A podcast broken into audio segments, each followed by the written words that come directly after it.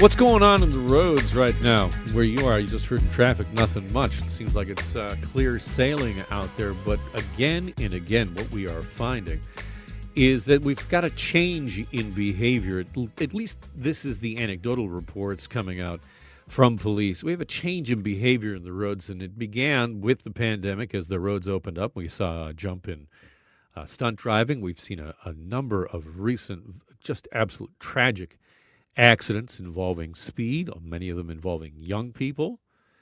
And, and you just have to ask yourself is there a correlation here? Are we going to see more carnage on our roads as we get back to work, as we begin to relax restrictions? You know, we, I think we, we I have a, I have this fear, and maybe it's only me, but you know, just kind of all all across all sectors, there will be that we're just been locked down and held back for so long that once we're let out, we're just going to be everybody's going to you know take some risks that maybe aren't the smartest. And when it comes to taking risks on the road, we know they can be deadly.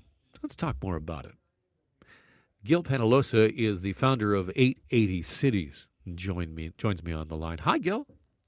Hello, um, hello. How are you? I'm I'm pretty well. Do you share my uh, concerns about what's going to happen as the restrictions ease?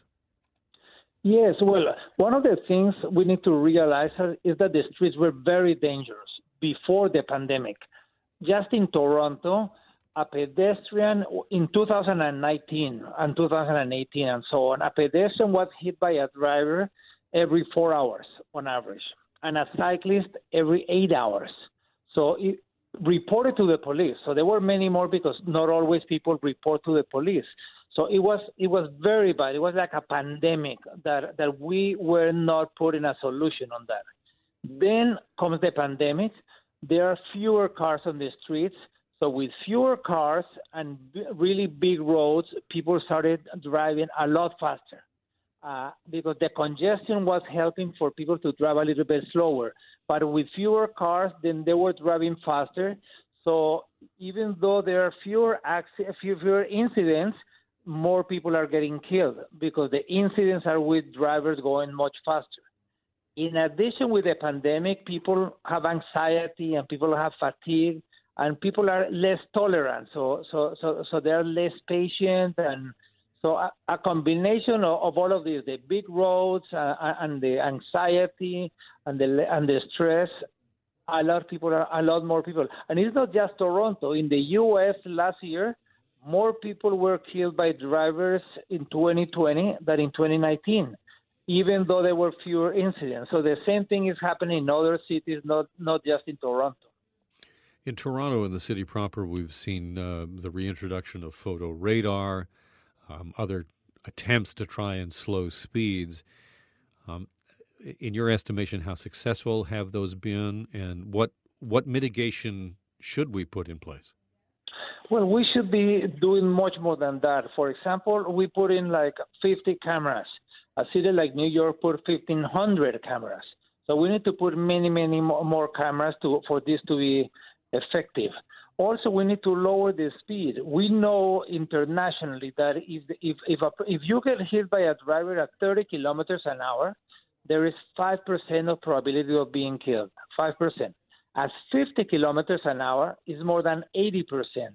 That's why many cities around the world are making 30k maximum speed citywide in all the neighborhood streets except the arterials. So on the arterials, on Dundas, on uh, University, and so on, it can be a little bit higher, 40 or 50, but in all, so that people know that once you get off an arterial, it's automatically 30.